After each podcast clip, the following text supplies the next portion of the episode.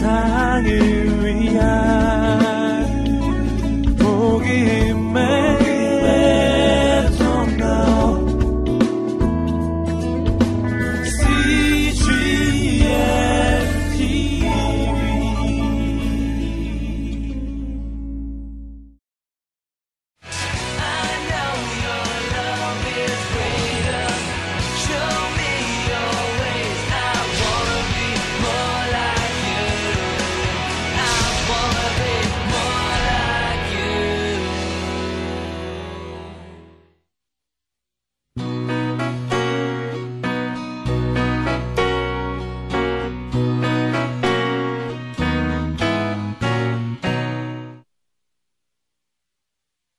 정신과 입문한 지, 어, 한 40년 됐어요. 1972년에 그 정신과 입문해가지고, 거의 평생을 저, 어, 마음에 병든 사람들 치료하고, 또 어떻게 하면 사람이 병드나, 어떻게 하면 치료되나, 뭐, 그것만 연구했어요. 그래가지고 이제, 어, 작년 2월 달에 그 대학에서 정년 퇴임하고 지금은 이제 정신 분석가로서만 이제 일하고 있는데 어, 사람의 마음을 이렇게 치료하면서 보니까요 가장 중요한 거 인간의 마음을 행복하게 하는 또 인간의 마음을 건강하게 하기 위해서 꼭 필요한 거 그게 뭘까? 이제 그거를 뭐 많죠 많은데 예, 그 그거를 예, 단어 하나만 딱 추려서 이야기해 달라고 누가 나한테 우리 이제 의과대학에서는 시험에 꼭 나올 것을 야마라 그래요. 야마. 근데 예, 야마를 한 가지 말해달라고 그러면 가장 인간의 정신세계 건강과 행복을 위해서 가장 중요하고 필요한 예, 단어, 키워드 하나를 이야기해 달라고 누가 나한테 부탁하면 나는 자존감이라고 이야기하겠어요. self-esteem. 예, 영어로는 self-respect라고도 하죠. 예, 자기를 예, 존중하는, 예, 자기를 인정하는 예, 그런 자존감이 예, 가장 그 중요한 예, 것이다. 이렇게 이제 생각을 하죠. 근데 이제 그 내가 환자들을 보면은요, 꼭 환자들만이 아니고 대인관계가 어려운 그런 분들도 보면은 어, 병이 정신적인 우울증이라든지 병이 나기 전에 예, 먼저 자존감이 먼저 무너져요. 예, 그래가지고 아, 난 쓸모없는 인간이야. 난 뭐 되는 일이 없어. 아무도 나 같은 것을 좋아하지 않아. 내가 옆에 가면 그냥 혐오감을 느끼고 슬슬 자리들을 피하는 것 같아.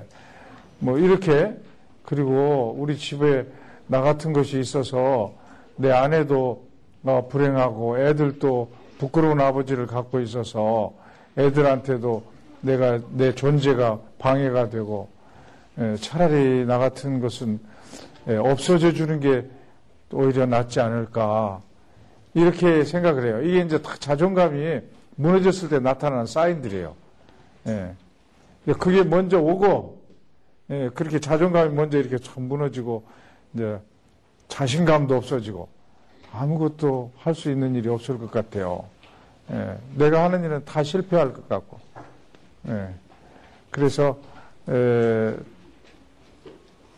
무엇도 착수하지 못하겠고. 예, 그래 뭐 늘 하던 빨래 하던 그 세탁기 하나도 못 돌릴 것 같은 음, 그런 그 철저하게 자존감이 무너져 버리면 그때 이제 병적인 현상들이 나타나요. 잠이 안 오고 막 누가 쫓아오는 사람도 없는데 막 쫓아오는 것 같고 아 마음이 바빠져요. 마음이 바쁘단 말은 이제 예를 들자면 여러분도 그런 경험이 있는지 몰라. 이 수학 공부하고 있으면 영어 해야 된디. 응?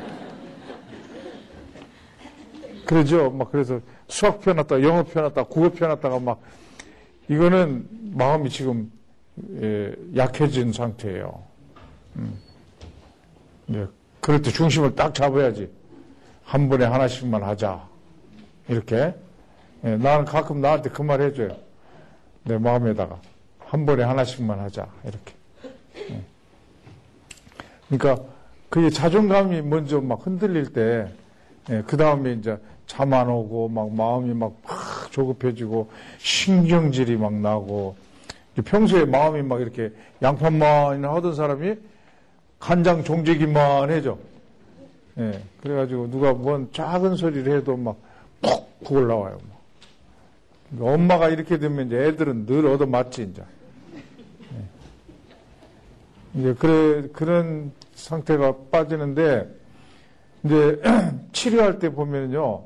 치료할 때 보면 자존감이 이렇게 회복이 되면요. 그러면 치료 같아요. 근데 자존감을 어떻게 올리느냐? 그거 그렇게 쉬운 게 아니에요. 오늘 그런 기대 갖고 시작하지 말아요. 그게 쉬운 게 아니에요. 이게 유년기부터 뿌리가 있어가지고, 이렇게 지금, 내 어느새 내 체질이 되어버린 거거든요. 예. 그래서 그렇게 쉬운 게 아니에요.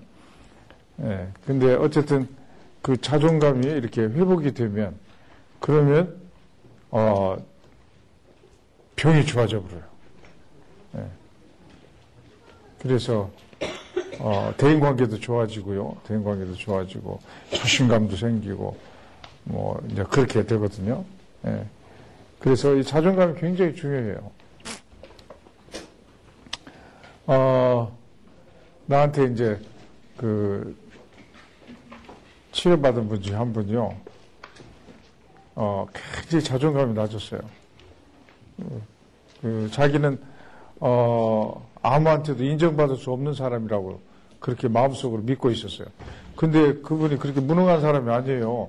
예, 박사학위 과정에 있었고 교수님이고, 예, 그 다음에 남편도 교수고, 뭐 아들도 있고, 뭐 전문직에 있어서 사람들이 다 부러워하고, 또 학교 다닐 때는 뭐 거의 항상 1등을 했어요. 예, 외국에서 학교를 다녔는데 외국 아이들 막다 제치고 막 항상 1등. 그렇게 유능한 사람이 그렇게 열등감을 갖는다는 것은 이해하기 어렵잖아요. 예, 되게 다 이래요. 예, 되게. 자기는 그 충분히 열등감을 가질 만한 이유가 있다고 이야기하는데 객관적으로 볼 때는 그러지 않은 경우가 많아요. 예. 이게 문제거든. 이게 억울할 일이요. 예. 예. 정말 억울할 일이요. 근데 본인은 그럴만하다고 생각해요. 자기가 딱 그럴만하다고. 예. 근데 이분이 이제, 예, 그렇게, 근데 절대로 남들은 몰라요. 내색을 안 해. 이 열등감이 심한 사람들이 위장의 천재들이요. 예, 남편도 몰라. 예, 가장 가까이 있는 친구들도 그 애가 그런 열등감을 가지고 있는지를 몰라요. 어찌 위장들을 잘하는지. 예. 그래가지고, 어, 그, 친구들은 다 내한테 가장 친한 친구는 너 하나밖에 없다. 그런데. 근데 자기 자신은 그 애한테 그렇게 친근감 느끼지 못하고 누구 한 사람도 그렇게 가깝게 느껴지는 친구가 없어요. 예. 예. 열등감 있는 사람들은 누구하고 친근해지질 못해요. 왜냐하면 누구하고 가까워지면 자기 부족한 수치스러운 면이 이렇게 노출되잖아요. 그러니까 일정한 거리가 필요하죠. 안전거리. safety distance가 필요해요. 안전거리. 그리고 이 거리를 유지하니까 가까워지지가 않지. 예. 내가 말하는 것은 이 물리적 거리를 말하는 게 아니에요. 예, 심리적 거리를 말하는. 항상 거리를 둬. 이만큼 가까이, 가까워지려고 하면, 예, 얼른, 그다음부터는 전화도 안 해불고, 이제, 뜸을 들여. 예, 그랬다가, 어느 정도 돼서, 오히려 그 애가 떠나갈 것 같으면, 그때 막 또막 연락하고, 그래갖고 막, 어느 줄타기 하듯이, 그, safety distance를 유지하고, 예, 거리 조정이 아주 굉장히 초조하고, 그래, 그래요. 근데 이 사람이 그랬다고.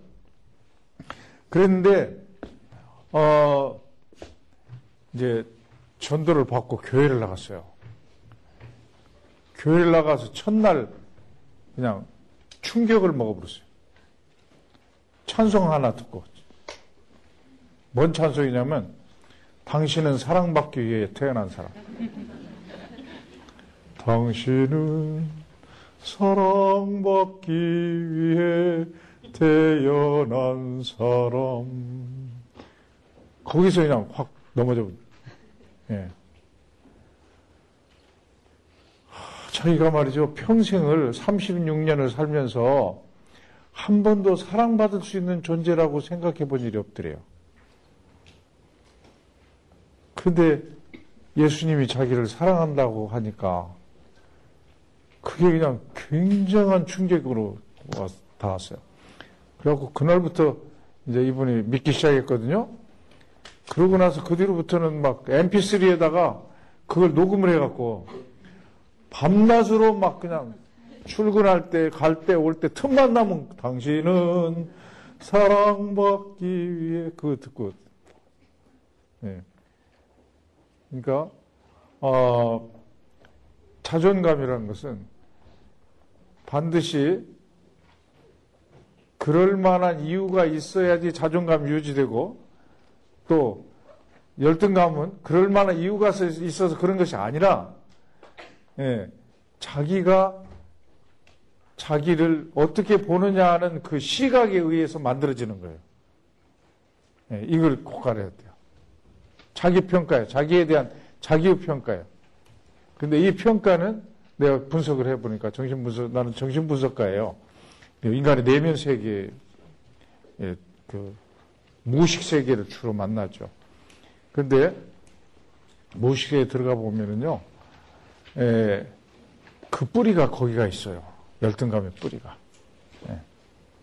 그래서 그, 어, 어릴 때 어떤 일에 의해서 열등감이 생겨가지고 그것이 어느 사이인가 이제 내 그, 예, 일부가 돼버린 거죠. 예, 이것이 이제 열등감이다.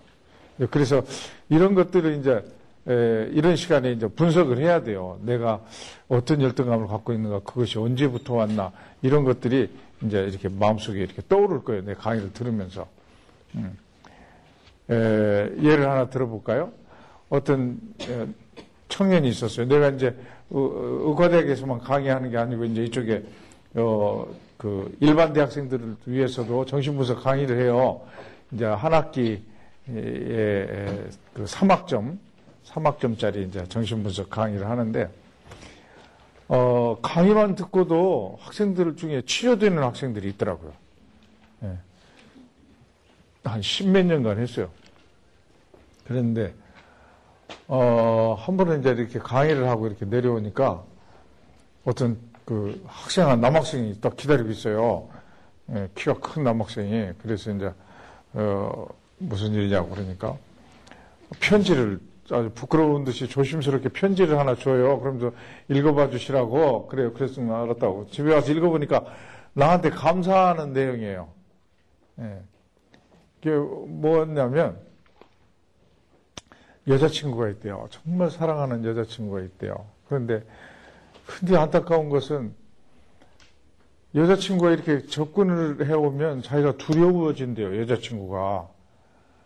그래서 자꾸 이렇게 도망가게 된다는 거예요, 이렇게. 한 번 이렇게 벤치에 앉아 있었는데요. 여자친구가 이만큼 오면 자기는 이만큼 도망가고, 이만큼 오면 이만큼 도망가다가 벤치에서 떨어질 뻔하는 일도 있었고. 그 여자친구가 오빠 왜 그러냐고. 그걸 알 수가 없다는 거예요.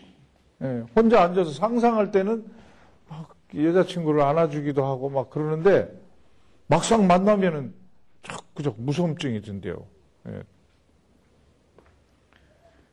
그래서 이해할 수가 없었는데 어느 날 내 강의를 듣는 시간에 강의 시간에 한 번도 그동안에 생각하지 못했던 한 기억이 탁 떠올랐다는 거예요. 아주 어릴 때 그러니까 한 20여 년 전에 학교도 가기 전에 그때 이야기인데 이렇게 엄마 친구가 놀러 와가지고 이제 엄마하고 엄마 친구하고 이렇게 이야기하시고 자기는 방바닥에 놀고 있었대요. 그때가 한뭐세 살이나 네 살이나 뭐 그럴 때 놀고 있는데 엄마 친구가 갑자기 자기를 이렇게 보더니 뭐라고 이야기하냐면 아가 너는 왜 그렇게 얼굴이 못생겼냐 그 얼굴 갖고 어떻게 샀구나. 그랬다는 거요.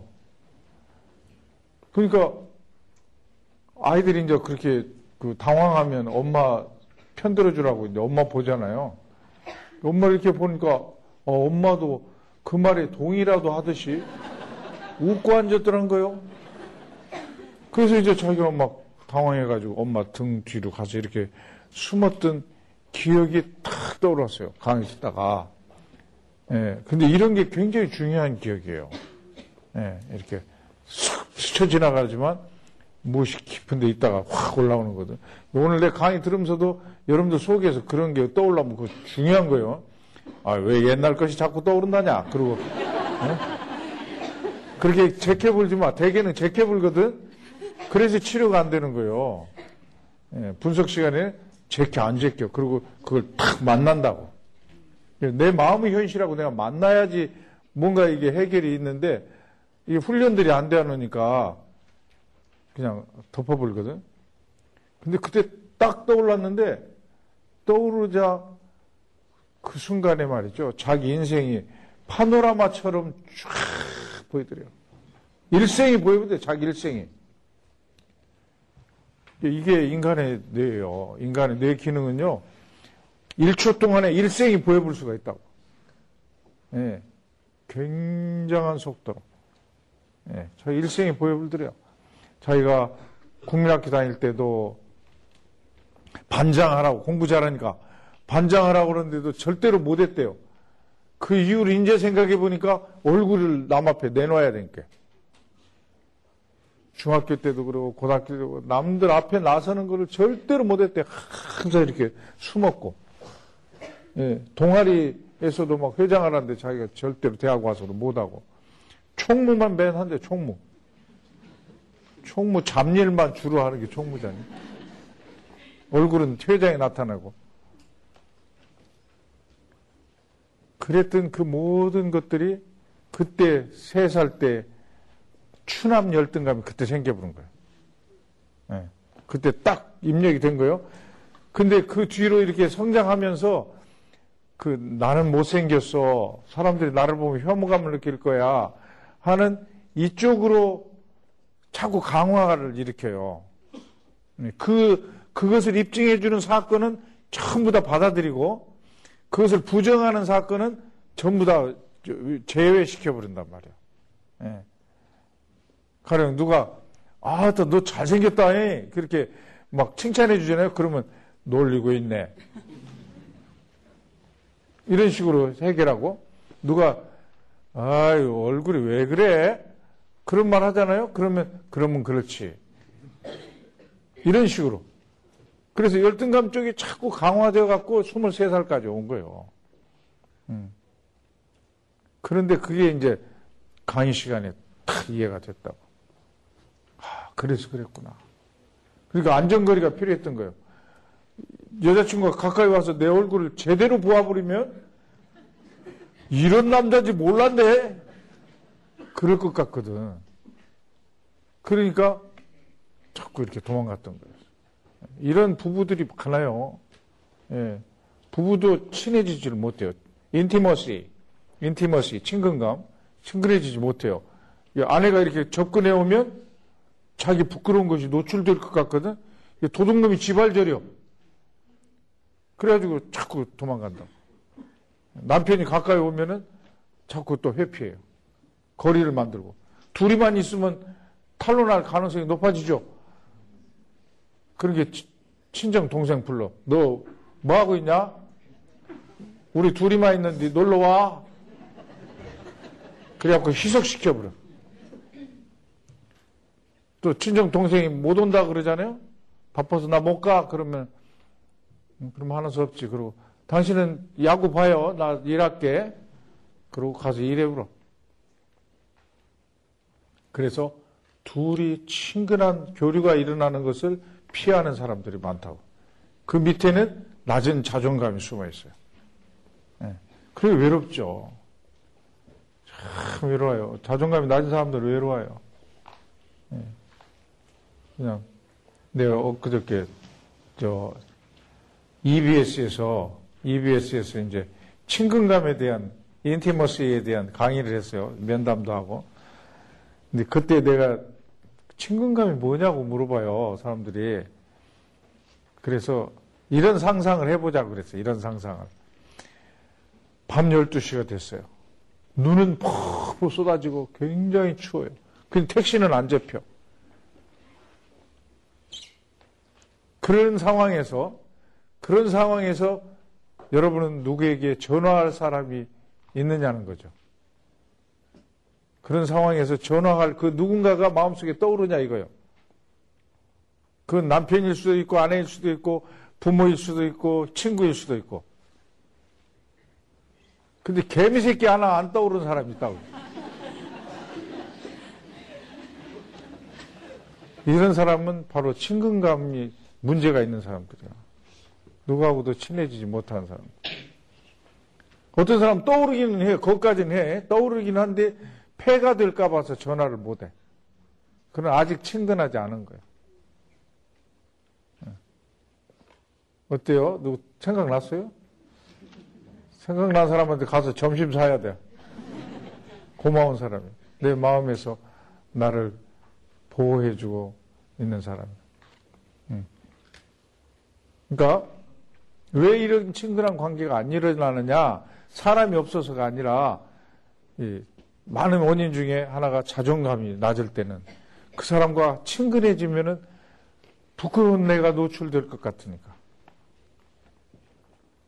그러니까 친근한 관계로 진행하는 것을 스스로 차단해 버린다. 예. 이 아까 그 청년의 경우에 대학생 경우가 그렇게 된 거예요. 이 학생이 가까이 오면은 어이구 얼굴이 왜 이렇게 못생겼어? 이 말을 들을까 봐서 이건 지옥보다도 더 두려운 거예요. 그냥 이 사람한테는 그런 일을 당하는 그냥 차라리 칵 죽어버려 그냥. 예. 그만큼 무서워. 그러니까 그렇게 안전하려고 자기를 defense, defense하고 자기를 방어하고 있었던 거예요. 그러니까 외롭죠. 예. 그랬는데 이제 편지가 그 다음 대목이 이제 더 재밌어요. 근데 어느 날 여자친구가 오빠 변한 거 알아? 그러더래요. 그래서 뭘? 그러고 이렇게 보니까 놀랍게도 여자친구가 자기 팔을 이렇게 두 손으로 딱 껴안고 이렇게 올려다 보면서 이야기하고 있더라는 거예요. 근데 자기가 안 도망가고 있어. 변했잖아요. 예, 이렇게 분석을 통해서 그 자기 내면 세계가 이해되고 그러면요 사람이 변해요. 이제 더 이상 추남 열등감에 빠질 이유가 없잖아요. 그건 너무나 합리적이지도 않고 현실적이지도 않죠. 근데 그렇게 이해가 딱 되니까 그 문제로부터 벗어나 보는 거예요. 그렇게 여자친구가 이렇게 전에는 요만큼만 와도 요만큼 가 있어야 되는데 여기까지 왔는데도 안 도망가고 있었다고. 예. 그래갖고 나한테 고맙다고.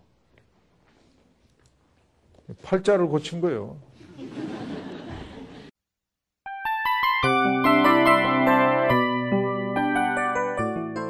이 프로그램은 청취자 여러분의 소중한 후원으로 제작됩니다.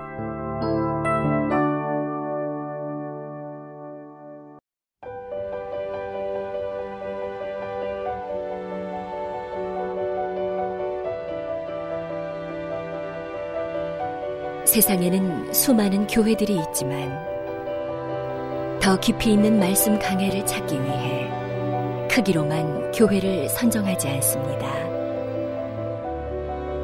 보다 좋은 영적 콘텐츠를 더 많이 나누기 위해 방송비를 받지 않습니다. 1년 365일 복음만 전하고 싶어서 우리는 광고를 하지 않습니다. 온누리의 복음을 땅끝까지 CGN TV와 함께 땅끝 성교사가 되주세요